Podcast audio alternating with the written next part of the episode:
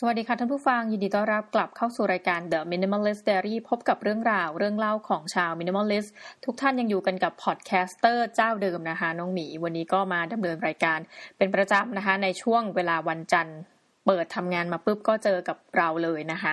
ในรอบสัปดาห์นี้เนี่ยจริง ๆ เป็นสัญญาจากสัปดาห์ที่แล้วค่ะที่จะมาพูดถึงเรื่องราวของการทำรายได้หนึ่งล้านบาทแรกในชีวิตนะคะ จริงๆ ลืมไปแล้วว่าตอนอายุเท่าไหร่ แต่พอไปเปิดหน้ากระดาษไดอารี่นะคะเป็นหนึ่งล้านแรกที่ทำได้ตอนอายุ26 ปีนะคะจริงๆ เป็น 26 ย่างเข้า 27 ปี แต่ว่าตอนสัญญาของเรานะในช่วงชีวิตหนึ่งของเราเราเคยบอกกับตัวเองว่า อยากจะหาเงินหนึ่งล้านบาทโอ้เป็นเหมือนความฝันสมัยเด็กๆเลยคือหนึ่งล้านบาทแรกเนี่ย หาตอนอายุยี่สิบห้าแต่ว่าความจริงคือความจริงค่ะแล้วก็ไม่อยากจะโกหกท่านผู้ฟังว่าเอ้ยมันทำไม่ได้นะคะแล้วมันก็ทำไม่ทัน วันนี้ก็เลยเอาถึงเรื่องราวที่เราทำจริงๆอะค่ะในตอนที่อายุปาเข้าไปประมาณ 26 ปี ทำได้อย่างไรนั้นนะคะ เดี๋ยวจะมาเล่าให้ทุกท่านฟังต้องบอกว่า episode นี้เป็นเรื่องราวเกี่ยวกับการเงินนะคะ ทีนี้หลายท่านบอกว่าโอ้โหแบบจัดรายการ minimalist ทำไมพูดถึงเรื่องนี้ ต้องบอกก่อนว่า minimalist เนี่ยเขาไม่ได้บอกว่าให้เราเป็นคนละอย่างนะคะกับพวก self sufficiency นะพวกเรื่องประเด็นของพวกเศรษฐกิจพอเพียง การเป็น minimalist เนี่ยถ้าในประเด็นสิ่งของคือคุณใช้ของทุกสิ่งจริง ๆ ที่คุณซื้อเนาะส่วนประเด็นเรื่องการใช้จ่ายเงินทองเนี่ย คุณก็ใช้เงิน ในสิ่งที่คุณจำเป็นต้องใช้นะคะไม่ว่าคุณจะ value สิ่งต่างๆ เช่น คุณ value เรื่อง experience นะคะคุณก็ไปใช้เงินซื้อกิจกรรม ไปใช้เงินไปเที่ยวต่างประเทศ แต่ว่าคุณรู้สึกว่ามันต้อง fulfill ชีวิตคุณจริงๆเนาะนะคะแต่ว่าถ้าเป็นเรื่องราวของการสร้างไรายได้เนี่ยเรารู้สึกว่ามันไม่จำเป็นต้องพูดถึงว่าเฮ้ยเป็น minimalist แล้วเราจะไม่เน้นถึงเรื่องการสร้างไรายได้ คิดว่าเนี่ยเป็นคนละประเด็นกันแต่ว่าโอเค การสร้างรายได้เนี่ยก็ไม่ใช่ว่าสมมติทำธุรกิจมันก็ไม่ใช่ประเด็นที่ว่าโหอยากได้แต่กำไรสร้างแต่กำไรนะเราสึกว่ามันก็เป็นการสร้างรายได้แบบที่ถ้าพูดกลางนะก็คือเป็นเหมือนกับ ethical investor ในระดับหนึ่งเหมือนกัน คือจริง ๆ อย่างน้องหมีเนี่ยถ้าซื้อหุ้นเนี่ยนะคะเราจะไม่ซื้อหุ้นที่มีการฆ่าสัตว์นะคะหรือถ้าเป็นแบบอย่างกรณีของเบียร์อย่างเงี้ยที่ตลาดไทยเนี่ยมันเข้าตลาดหุ้นไม่ได้เนอะแต่ว่าไปเข้าในสิงคโปร์ได้ ถ้าเลือกได้นะคะ จริงๆ เลือกแล้วด้วยก็คือ จะไม่ซื้อหุ้นที่มีเรื่องของแอลกอฮอล์มาเกี่ยวข้องเลยนะคะหุ้นที่เกี่ยวกับการฆ่าสัตว์ ก็คือหุ้นที่ผิดศีลห้าเนี่ยส่วนใหญ่จะไม่มายุ่งด้วยนะคะก็จะเป็นหุ้นที่ค่อนข้าง ถือว่าเป็นกลางๆแล้วกันก็คือหุ้นเรื่องการลงทุนในประเภทที่ดินอะไรแบบเนี้ยอันนี้ก็คือส่วนตัว แต่รู้สึกว่าประเด็นนี้มันอาจจะไม่ได้เกี่ยวกับความเป็นมินิมอลแต่นี่อาจจะเป็นนิสัยส่วนตัว ทีนี้ในกระบวนการหาเงินนะคะ ตอนอายุ 26 ปีเนี่ยไปหาเงินยังไง ตอนนั้นต้องบอกว่าเรียนอยู่ที่ต่างประเทศด้วยนะคะ เป็นการเปิดไดอารี่ของตัวเองย้อนหลังไปนะคะในปีหนึ่งก็แล้วกันในช่วงที่เรียนต่างประเทศนะคะวันนั้นตรงกับวันที่ 6 กุมภาพันธ์นะบันทึกไว้เลยนะคือเป็นการขึ้นไดอารี่เล่มใหม่ในชีวิตด้วย แล้วก็ได้บันทึกเอาไว้ เพราะว่าถือว่าเรื่องนี้เป็นเรื่องมงคลตัวเองนะคะนี่ขออ่านตามไดอารี่เลยนะว่ามันเกิดอะไรขึ้นในวันนั้นที่มีเงินครบหนึ่งล้านบาทนะจากการสร้างเนื้อสร้างตัวขึ้นมา เริ่มต้นวันใหม่นะคะไดอารี่ใหม่ด้วยการสวดมนต์และนั่งสมาธิแหมสมัยนั้นดูเป็นคนแบบว่าธรรมะธรรมโมมาก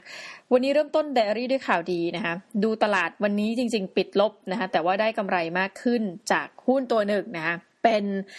สองแสนบาทนะโดยประมาณทำให้ผลรวมทุกอย่างไปได้ดีนะคะทำให้เราได้กำไรรวมทั้งหมด1ล้าน68,000 บาท ดังนั้นเงินจำนวนนี้ถือเป็นเงินล้านแรกที่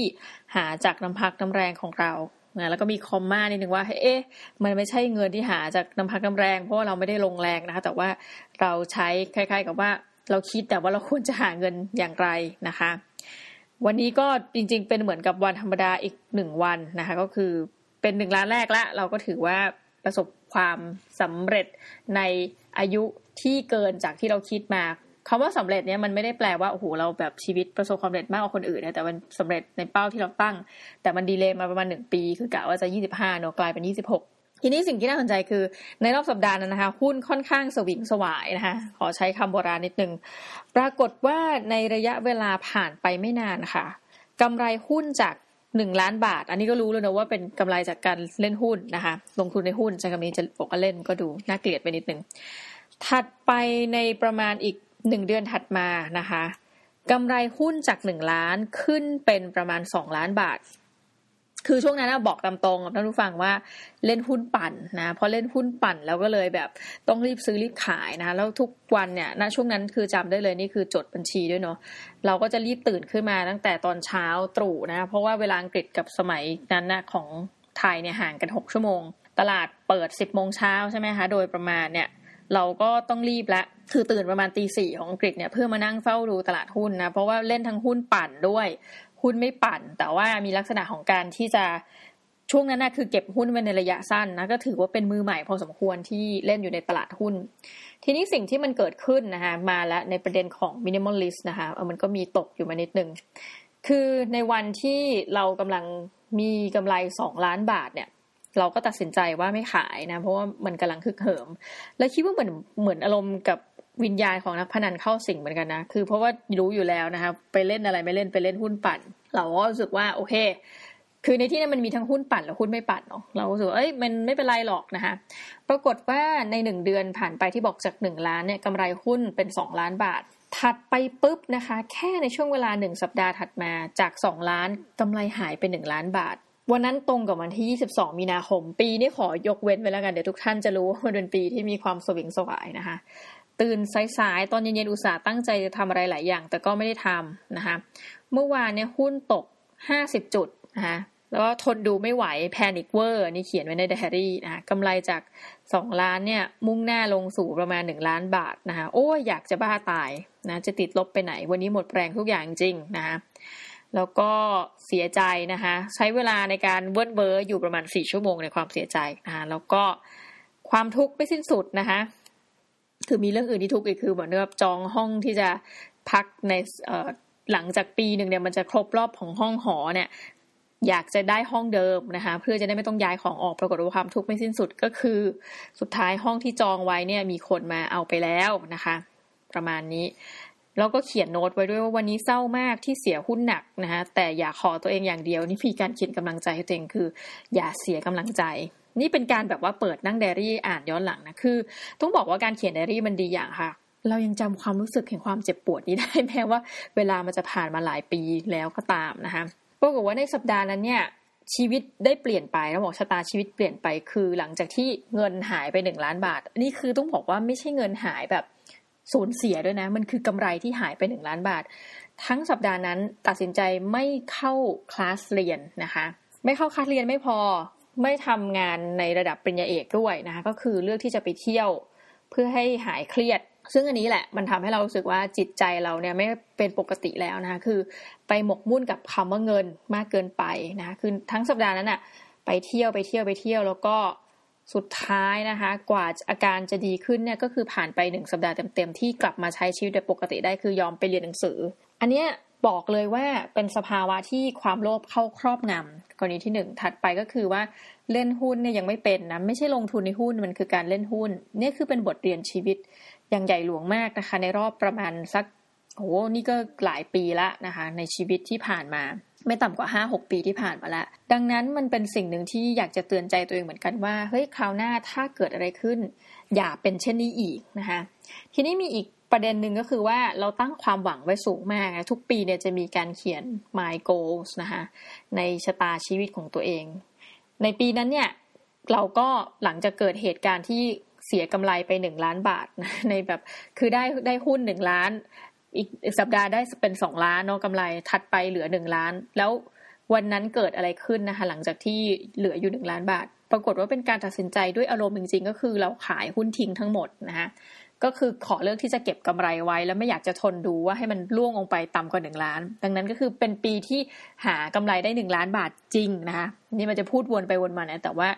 สุดท้ายแล้วเราก็คือเสียความรู้สึกกับตัวเองไปตั้งหนึ่งสัปดาห์ ซึ่งอันเนี้ย พูดตรงๆนะมันคือเสียเวลาชีวิตมากในการที่ต้องมาเสีย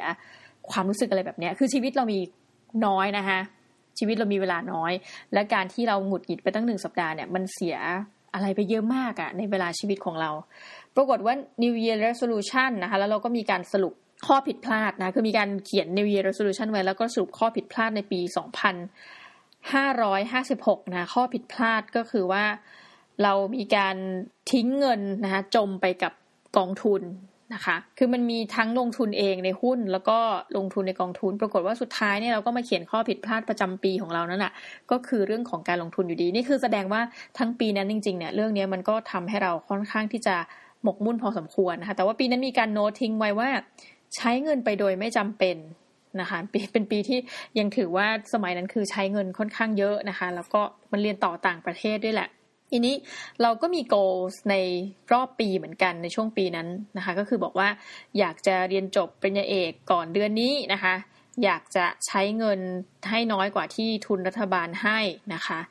ขอให้ลดน้ำหนักมีงี้ด้วยนะ be happy นะคะ be healthy แต่ปรากฏว่าสิ่งที่เรา goals เราจริงๆอะกับข้อที่เราเป็นข้อคิดเนี่ย มันไม่ค่อยสัมพันธ์กันนะเพราะว่า เราเขียนแต่ปัญหาเรื่องการเงินที่เกิดขึ้นในรอบปีนั้นนะไม่ว่าจะเป็นการขาดทุนอารมณ์เสียที่แบบว่าเราเกิดจากการขาดทุน แล้วก็เป็นข้อผิดพลาดเพิ่มขึ้นมาอีกก็คือไปลงทุนในกองทุน แล้วก็ไม่ได้ใส่ใจจนกระทั่งกองทุนนั้นนะ่ะมันขาดทุนนะคะซึ่งถือว่าเป็นบทเรียนขนาดใหญ่ประจำปีเลยก็แล้วกันในชีวิต คือมันชีวิตนี่มันตลกนะท่านผู้ฟังคือ ความอะไรนะความดีใจเนี่ย มันดีใจได้แค่วันเดียวจริง ๆ นะคะพอหลังจากนั้นมาเนี่ย ชีวิตมันก็คือ drop ลง ทีนี้มาพูดถึงในแง่ของการเป็น minimalist diary เนี่ย เราเราได้เรียนรู้อะไรบ้างนะคือตอนแรกเนี่ยคิดว่าหนึ่งล้านบาทนั้นเนี่ย เราจะไม่เอาอีกแล้วนะคะ กับการลงทุนก็คือจะ จะบอกลาตลาดหลักทรัพย์ไปเลยนะก็เก็บเงินนั้นแล้วก็มาฝากธนาคารเหมือนเดิม แต่ปรากฏว่าจิตใจมันคงฝักใฝ่มั้งท่านผู้ฟังก็คือ รู้อยู่แล้วว่าการลงทุนมันไม่มีอะไรที่ดีมากไปกว่าการลงทุนผ่านตลาดหุ้นนะคะ เราก็เลยตัดสินใจพักต้องเราบอกว่าเลียแผลนะคะเลียแผลหลังจากแบบเงินหายไป แล้วก็กลับมาใหม่ในการต่อมา ซึ่งในปัจจุบันถ้ารวมๆเวลากันเนี่ย นับตั้งแต่ปีแรกที่ลงทุนนะคะปีนี้มันปี 2020 เนาะก็ถือว่าอยู่ในตลาดมาเกือบจะ 10 ปีแล้วค่ะที่ลงทุน ก็ยังยืนยันว่าเออเราจะลงทุนต่อไปนะคะแม้ว่ามันจะมีบางปีที่แบบหนูเราขาดทุนจริงๆนะคะคือมันมีบางปีที่เศร้ากว่านี้นะ ปีนี้คือแค่ขาดทุนกำไรนะ บางปีเนี่ยลงทุนตลาดหลักทรัพย์ขาดทุน เพราะว่ามันผิดพลาดแล้วก็ต้องขายหุ้นทิ้งจำได้ว่าเราอิโมชันอลถึงขั้นแบบนั่งน้ำตาตกเลยว่าเฮ้ยแบบ มันเกิดอะไรขึ้นกับชีวิตเรา เพราะว่าจุดหนึ่งเนี่ย ถ้าลงทุนในตลาดหลักทรัพย์นะคะหลายคนซึ่งไม่รู้ว่าใครเป็นบ้างแต่น้องมีเป็นคือ เราจะเกิดความมั่นใจ เพราะมันมีสองอารมณ์นะที่มันไม่โอเคนะคู่คือการเกิดความมั่นใจมากๆ มันจะทำให้เราตัดสินใจผิดพลาด และอีกประการถัดไปคือการที่เราเสียใจมากๆ เช่นกันนะทั้งอารมณ์ดีใจมั่นใจเนี่ยผิดพลาด อีกอารมณ์คือเสียใจมากๆ คือไม่ควรขายหุ้นตอนคุณเสียใจ และมันมีอยู่ปีหนึ่งนะคะก็ต้องบอกตัวเลขของปีเลยประมาณช่วงปี 2015-2016 ขายหุ้นเพราะความเสียใจนะคะก็คือว่าแบบเฮ้ยทำไมมันตกอย่างนี้บอกกันตรงๆเลยมันเป็นปีที่มีการประมูลขึ้นความถี่แล้วเราไม่คิดว่าตัวเลขมันจะสูงถึงเป็นลักษณะเป็นแสนล้านทำให้หุ้นตกแล้วเราถือหุ้นนี่คือความมั่นใจข้อที่หนึ่งคือ เรามั่นใจในหุ้นตัวนี้มาก คือเรากะว่าจะกินนอนแล้วตายแบบหุ้นตัวนี้ ปรากฏมันเกิดข้อผิดพลาดนะคะแล้วเราก็ต้องตัดสินใจคือ cut loss เพื่อรักษาต้นทุนของเราไว้นี่คือเป็นกฎของน้องมีนะทั้งที่รู้ว่าจริงแล้วถ้าถือต่อไปมันอาจจะปกติก็ได้ แต่เรามีกฎว่าเราจะไม่ให้ขาดทุนนะปรากฏว่าวันนั้นก็จัดการ cut loss ไปคือถ้าไปอ่านในไดอารี่เนี่ยมันก็เป็นอีกความเสียใจแบบหนึ่งเหมือนกัน แล้วคือมีการเสียใจสองครั้งในชีวิตและคันที่เข้าสู่ตลาด หุ้นมา และคิดเหมือนกันนะคู่คือว่าอุ้ยไม่เอาแล้วจะไม่เล่นหุ้นแล้วนะคะ แล้วปรากฏสุดท้ายมันก็ทนไม่ได้ เราก็ต้องเข้ามาเหมือนเดิมอีกเพราะว่าสุดท้ายแล้วเรารู้แล้วว่าแบบเฮ้ยจริงๆ อย่าเอาอารมณ์เข้ามาเป็นที่ตั้งนะให้แบบ มีข้อคิดในชีวิตอะว่า เอ้ย เอาจริงๆ แล้วมันก็คือการลงทุนมีความเสี่ยง แต่ว่าขอให้เราเนี่ยเลิกลงทุนในรูปแบบที่มั่นใจจนเกินไปนะ เลิกลงทุนในสิ่งที่เราไม่รู้ แต่ถามว่าหลังจากนั้นมันก็มีการลงทุนในสิ่งที่ไม่รู้อยู่ไหม มีท่านผู้ฟังมันมีอยู่แล้วนะจิตใจคือเราเป็นคนลึกๆ เนี่ยเข้าใจเลยว่าเป็นคนชอบความเสี่ยง แต่สุดท้ายพอณขณะนี้นับถึงปัจจุบันถามว่าเล่นลงทุนมาเกือบสิบปีเนี่ยเราได้อะไรบ้างนะคะข้อหนึ่งต้องบอกว่าจริง ๆ การลงทุนในสิ่งที่ไม่เสี่ยงมันก็ดีเหมือนกันนะนะหรือว่าเสี่ยงเนี่ยแต่ว่าเสี่ยงน้อยกว่า เช่น ไปลงทุนในสากลนะคะเราไปซื้อหุ้นปันผล แล้วสากลที่ว่าเนี่ยต้องเป็นสากลในประที่ประจำอย่างที่ที่เราทำงานนะซึ่งมันก็จะมีความความดีความชอบต้องบอกอย่างนี้ นิดหนึ่งว่ามันล้มยากประเด็นที่หนึ่งแล้วมันเป็นสถานที่ทำงานแล้ว ซึ่งเราก็รู้กันอยู่แล้วว่าเฮ้ยกรณีการช่อโกงอะไรมีได้นะคะ แต่ว่าจะเกิดขึ้นน้อยแบบเนี้ยก็คือสุดท้ายแล้วเราก็มีการแบ่งคือแต่เดิมเนี่ยเล่นหุ้นเยอะมากนะครับลงทุนเยอะมากคือเอาเงินเก็บของตัวเองที่เก็บมาแต่เด็กเนี่ยมาลงทุน คือตรงนี้คงจะไม่บอกท่านผู้ฟังเนาะเพราะว่าจริงๆก็อยากบอกนะว่าเงินตั้งต้นเนี่ยมีประมาณเท่าไหร่นะทำไมถึงได้กำไรประมาณเป็นล้านอะไรอย่างเงี้ย แต่ว่าก็คิดว่าคงเก็บเก็บเรื่องนี้ไว้ดีกว่านะเพราะว่ามันเงินมันเราสะสมมาตั้งแต่เด็กอะค่ะไม่ว่าจะไปแข่งขันนู่นแข่งขันนี่หรือว่าสะสมเงินเวลาเราไปหารายได้ด้วยการสอนพิเศษหรืออื่นๆนะคะโอเค อย่างไรก็ตามมันเป็นบทเรียนชีวิตจริงๆนะทุกฟัง แต่สุดท้ายเราก็เห็นว่าเออนี่คือนิสัยเราจริงที่เรายังชอบในการลงทุน แต่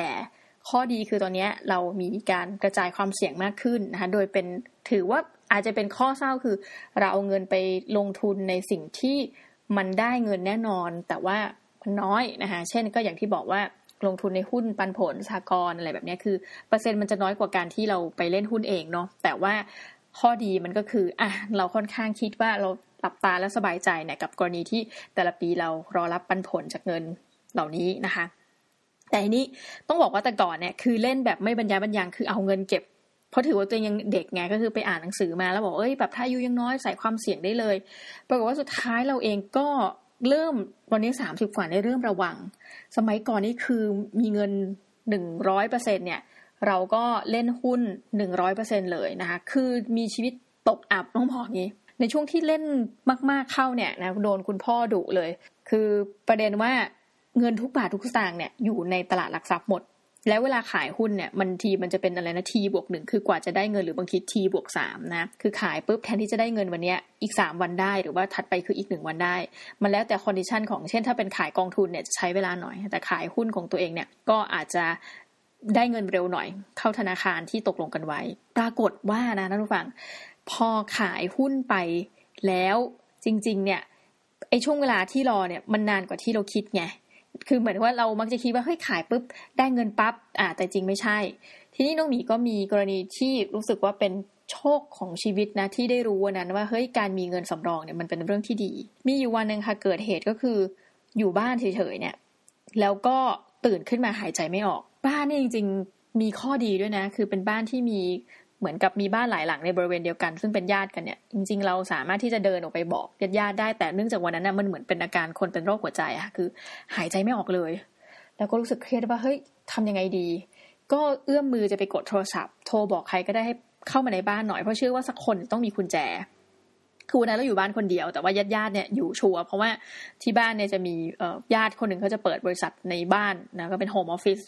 ง่าย ๆ เนี่ย ก็กะจะโทร แล้วเครื่องมือถือมันก็ตื่นขึ้นมาว่า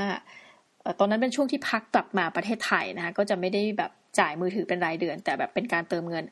เงินของท่านหมด คือแบบโอ๊ยตายแล้วนะคะ เงินของท่านหมดไม่สามารถโทรออกได้ เราก็แบบอะแข็งใจนะคะ คืออยากจะลองกำกุญแจ รถยนต์เนี่ย เดินลงไปนะขับรถออกไปหาหมอเอง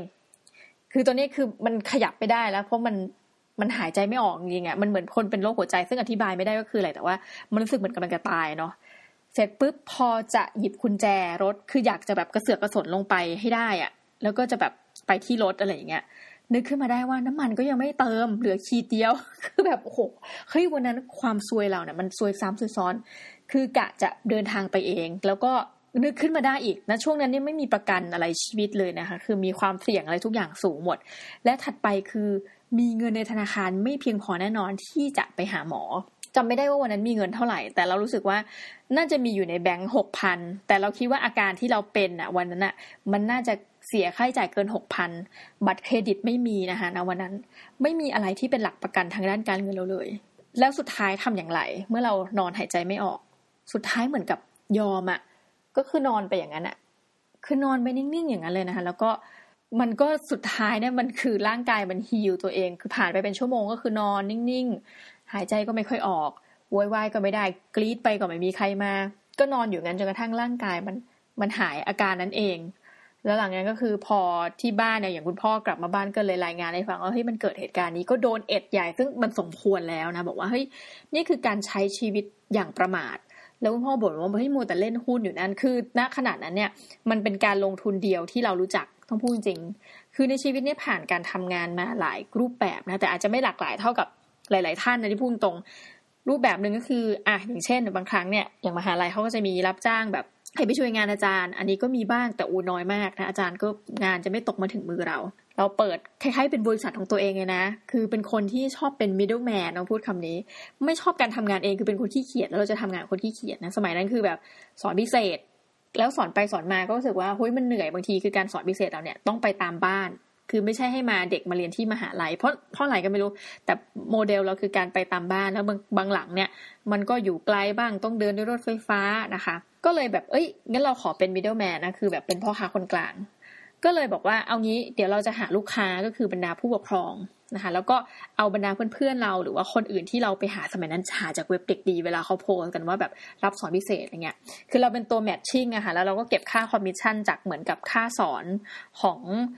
ผู้ปกครองอะไรอย่างเงี้ย แล้วเราก็มีการแบบเหมือนกับ customer service ด้วยนะโทรไปถามผู้ปกครองว่าเอ้ยคนนี้สอนดีไหมอะไรเงี้ย เคยทำอย่างนั้นอยู่สักพักหนึ่งนะแล้วก็พอตอนที่มาเรียนต่อที่อังกฤษก็คือทำอาชีพที่แบบเด็กทุกคนจะต้องทำนะนั่นก็คือการเป็นพนักงานเสิร์ฟอาหารนะในร้านอาหารไทย ซึ่งต้องบอกเลยว่าณช่วงนั้นนะเหมือนเป็นจุดที่แบบในชีวิตเราเนาะคือ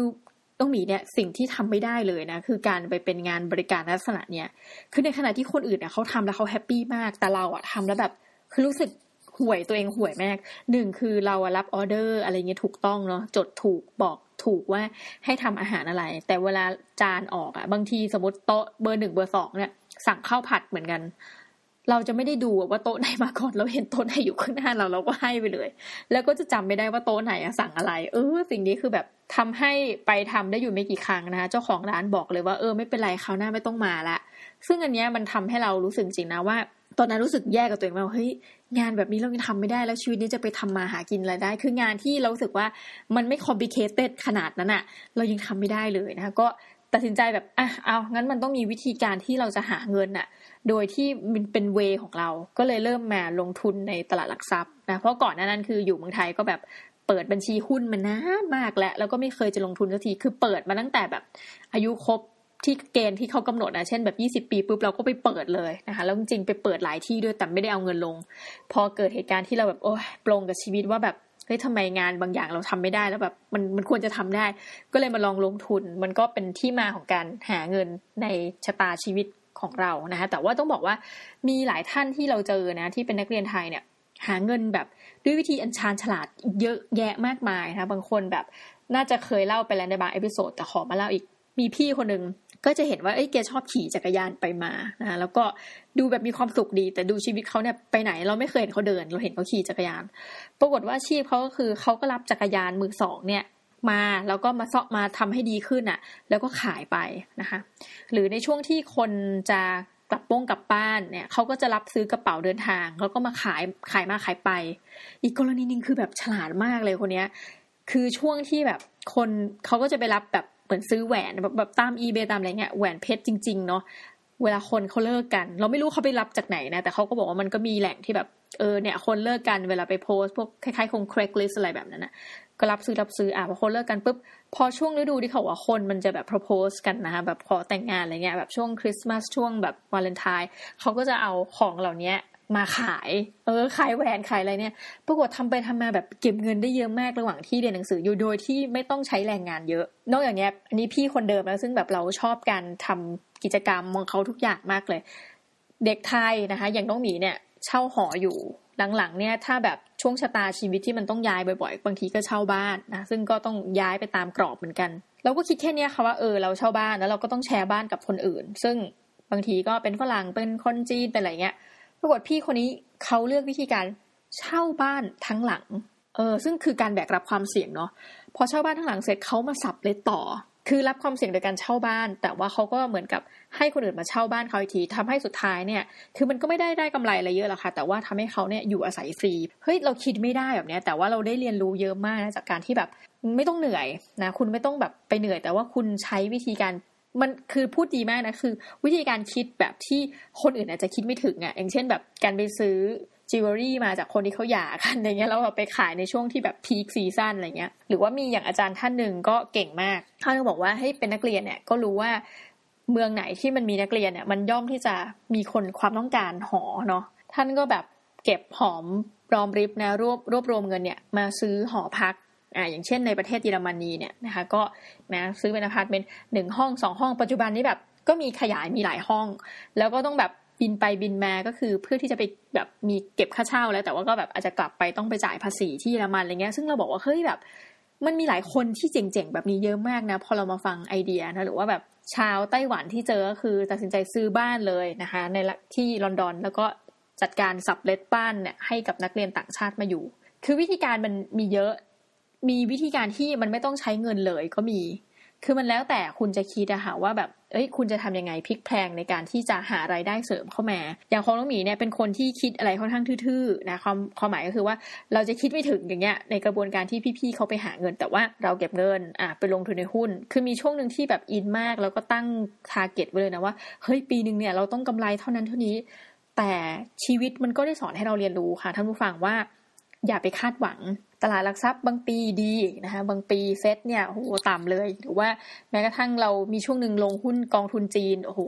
แค่แบบคือมันมีความคาดหวังว่าอาจจะได้กำไรถ้าเกิดเขาถึงห้าเปอร์เซ็นปุ๊บเขาจะปิดกองทุน ปรากฏบางทีอะลงแค่สองอาทิตย์ปิดกองได้แล้วคือหุ้นจีนขึ้น หรือบางครั้งนะน้องหมีเคยไปลงกองทุนลบสามสิบเปอร์เซ็นต์นะท่านผู้ฟังคือมันไม่แน่นอนจริงๆนะแต่ว่าขอให้คุณรับได้กับความไม่แน่นอนนั้น แล้วก็เราก็เลยเลิกคาดหวังแล้วว่าเฮ้ยปีเนี้ย target ของหุ้นเนี่ยจะกำไรเท่าไหร่ แต่สิ่งที่เราไปคาดหวัง ซึ่งมันแน่นอนกว่านั้นนะก็คือ แต่ละปีปันผลจากหุ้นจะได้เท่าไหร่ เพราะนุ้งหมีเนี่ยพอซื้อหุ้นที่มันค่อนข้าง stable อะอย่างหุ้นพวกที่ดินอะไรพวกเนี้ยนะคะแบบมันก็จะรู้ว่าปีหนึ่งเนี่ยอ่าอย่างเช่น หุ้นปันผลสี่รอบอย่างเงี้ย หรือหุ้นเนี่ยปันผลสองรอบ แล้วเราก็จะมีสถิติของเราเก็บไว้อยู่แล้วเพราะหลังๆเนี่ยคือประมาณสักสองสมปีที่ผ่านมาเราถือยาวนะคือไม่ขายออก แล้วก็ถือว่าจะเกิดอะไรขึ้น อย่าไปหวั่นไหวไม่ว่าตลาดหุ้นจะขึ้นจะลงนะเพราะว่าไม่ต้องนับที่ว่าเงินต้นเนี่ยมันเหลือเท่าไหร่แต่ให้ดูที่ปันผลว่าเฮ้ยมันยังคงที่ไหม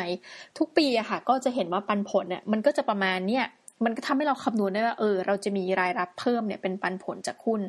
ในปริมาณเท่าไหร่นะแล้วตอนนี้ชีวิตมันก็ได้สอนให้เรียนรู้ว่า อย่าไปพึ่งคนอื่น คือชอบมากเลยนักลงทุนเก่งๆ หลายท่านแต่ก่อนชอบไปฟังนะตามงานมีอะไรเนี่ยน้องหมีจะเป็นคนไปตลอด ยิ่งช่วงตกงานนี่ยิ่งไป เขาบอกเลยว่าเฮ้ย เราเองเนี่ยลงทุนในหุ้นเนี่ยเราก็เรียนรู้สิว่าหุ้นตัวนี้เป็นอย่างไรคำนวณราคา มันมีช่วงที่น้องหมีมานั่งคำนวณราคาหุ้นเลยนะว่าราคาที่เหมาะสมเป็นเท่าไหร่อะไรเงี้ย แต่ทำไม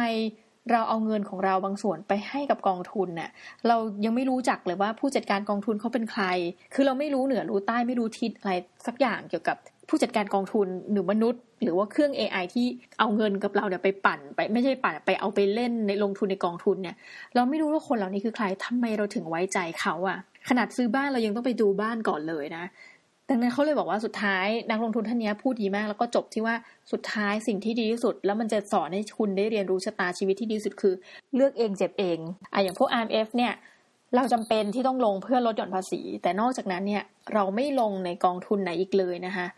จะเลือกจะเล่นอะไรเนี่ย ลงทุนใช้คำนี้ เราลงทุนด้วยตัวเองตลอด และมันก็เล่นเองลงทุนเอง เจ็บเองนะจะได้ไม่ต้องโทษคนอื่น แล้วก็ได้เรียนรู้มากขึ้นด้วยนะคะ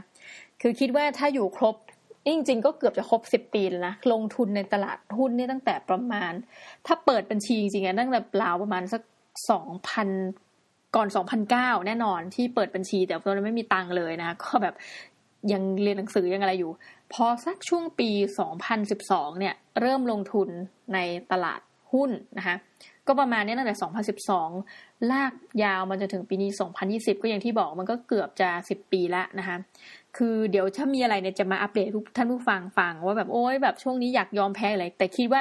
เราเจออะไรมาพอสมควรในรอบสิบปีในชะตาชีวิตของเรานะคือตอนนี้ถ้าบอกว่าถ้าเราเก่งเนี่ยแปลว่าเราต้องรวยไปแล้ว แต่ปรากฏว่าไม่เราก็ยังถือว่าอยู่รอดนะในตลาดหุ้นแต่ว่าไม่ได้เรียกว่าโอ้โหกำไรกำไรเยอะ แต่ว่าถามว่าเรามีปันผลเรามีเงินที่เพิ่มขึ้นจากการลงทุนตลาดหุ้นไหม มีนะคะนี่แน่นอน แต่ต้องบอกอย่างนี้บางปีมันก็อาจจะไม่ได้ชนะตลาดเยอะนะบางปีอาจจะแพ้ด้วยซ้ำเพราะว่าเรา diversify คือแบบเอาเงินไปลงในสินทรัพย์อื่น ๆ ที่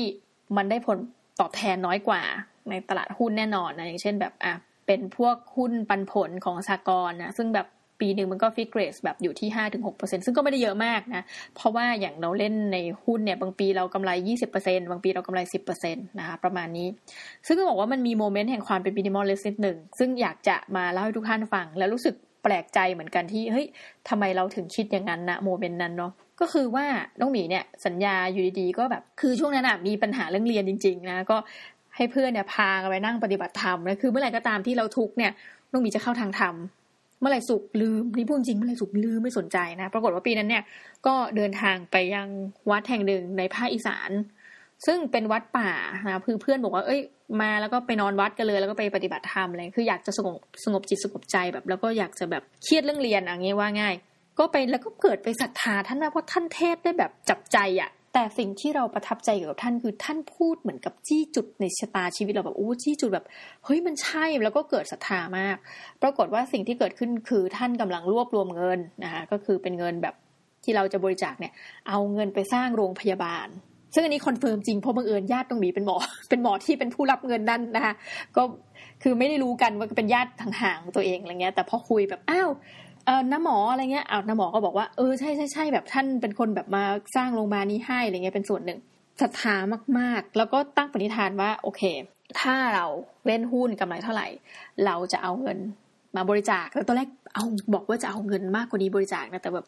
ทำคล้ายๆกับสุดท้ายสัญญาไม่ได้เพราะแบบมีความโลภเพราะความงามแต่เรารู้สึกว่าเอ้ยโมเมนต์นั้นฟีลกูดมากคือ ปีนั้นใช่ไหมคะที่บอกว่ากำไรหนึ่งล้านบาท เราก็เลยเอายี่สิบเปอร์เซ็นเลย สองแสนจำได้แบบไปถอนนะ คือขายหุ้นทิ้งแล้วไง ก็ไปถอนเอาเงินสดมานะคะสองแสนบาทเอ่อจริง ๆ เล่นหุ้นในเวลาบัญชีมันคืนเนี่ยมันคืนที่ธนาคารแห่งหนึ่ง แต่ว่าธนาคารเนี่ยมันอยู่ก็ไม่ไกลกันมากคือไปไปที่ห้างนะคะจำได้เลยไปที่เซ็นทรัลลาดพร้าวไปถอนมาจากห้างธนาคารกรุงเทพกำเงินไปเขาให้ซองมากำเงินไปก็ไปต่อคิวที่ธนาคารไทยพาณิชย์ แล้วเอาเงินสองแสนนั้นอะบริจาคให้กับวัดนะซึ่งวัดนี่ไม่ ไม่เก็บเงินไว้เลยนะคะ ก็วัดก็รวบรวมปุ๊บพอถึงเวลาปุ๊บท่านพระท่านก็มอบให้นะกับตัวแทนนะก็คือเป็นเปิดเป็นญาติองค์เบียงที่รับมอบไปสร้างโรงพยาบาล ซึ่งปัจจุบันโรงพยาบาลนี้สร้างเสร็จเรียบร้อยแล้ว แต่ต้องบอกทุกท่านว่านาทีที่เราสละเงินสองแสนบาทนั้นอะเฮ้ยมันฟีลกูดมาก มันรู้สึกแบบคือโม้กับตัวเองว่าโหมันคือการให้ทานที่ยิ่งใหญ่มากนะคะ แต่มันมันรู้สึกดีจริง ๆ แต่วงเล็บหลังจากนั้นเราก็ อย่างที่บอกค่ะ พอออกจากตลาดหุ้นได้สักพักเราก็กลับเข้าไปใหม่หลังจากนั้นก็คือไม่เคยได้กำไรแบบว่า ปีละเป็นล้านอย่างนี้เลยนะซ้ำละยังมีการบางปีขาดทุนย่อยยับอัประมาณ แต่ว่าก็มันมีฟีลลิ่งนั้นเหมือนกันนะว่าแบบ อันนี้มันเป็นความโลภแล้วมีฟีลลิ่งนั้นว่าเฮ้ยทำไมเราทำบุญแล้วเราทำดีแล้ว เราถึงไม่ไม่ได้ดีแบบปีนั้นอีก แต่ว่าตอนหลังก็ปลงได้ค่ะว่าเอออย่างที่บอกอะ่ะ คือแต่ละปีมันไม่เหมือนกัน แล้วคุณจะมาคาดหวังอะไรเยอะแยะ แล้วก็หยุดโลภนะคะคือปัจจุบันก็เรียกได้ว่าลงทุนตามอัตภาพ คือใช้เงินประมาณสักไม่ถึง 50%แน่นอนในการใช้ asset ทั้งหมดของตัวเองในการลงทุนในหุ้นนะก็คือมีชีวิตที่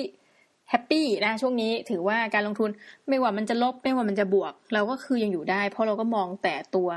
พันผลนะคะแต่ว่าตอนนี้ก็ยังคิดเผื่อไว้เหมือนกัน เพราะว่าเราอาจจะอยากที่จะเป็นพวกอะไรนะ มี financial financial independent retire early ก็คือเป็นพวกที่แบบมีสรภาพทางการเงิน แล้วก็เกษียณก่อนอายุอะไรอย่างเงี้ยเกษียณตอนยังเป็นเด็ก ก็อยากจะเป็นอย่างนั้นนะคะก็คือคิดในใจไว้ลึกๆ แต่ว่ามันอาจจะทำไม่ได้ แต่ว่าเราก็ ต้องดูกันต่อไป ในนี้คือความฝันลึกๆว่าแบบเอ้ยเราจะได้เกษียณเร็วนะซึ่งมันจะมี element ของความโลภและบวกกับความ minimalist มาสู้กันอยู่นะขณะนี้ก็ถือว่าเป็นกำลังใจให้เราด้วยนะคะท่านผู้ฟังสำหรับนี้ต้องขอบคุณทุกท่านมากๆนะคะที่อยู่กันจนจบรายการ แล้วก็เรามาพบกันใหม่ในรอบหน้านะคะกับรายการ The Minimalist Diary พบกับเรื่องราวเรื่องเล่าของชาว Minimalist สำหรับวันนี้ขอลาไปก่อนค่ะ สวัสดีค่ะ